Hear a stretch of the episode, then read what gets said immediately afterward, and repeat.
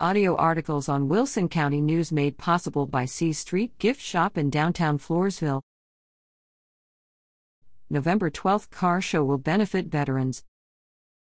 Save the date now and make plans to attend the Veterans Day Car and Truck Show, Saturday, November 12th, from 10 a.m. to 4 p.m. at the Den, 484 Bluebonnet Road, in La Vernia. Show check in for the event, sponsored by F Bomb Diesel Performance in La Vernia, will begin at 8 a.m. Awards will be given for Best of Show, Best Truck, Best Hot Rod, Best Engine, and Best Paint. Show vehicles pay a $25 entry fee, with all proceeds going to Mission 22. Mission 22 is a national community that supports active service members, veterans, and their family members through mental health support and treatment programs, social impact, and memorials. For more information and to register, go to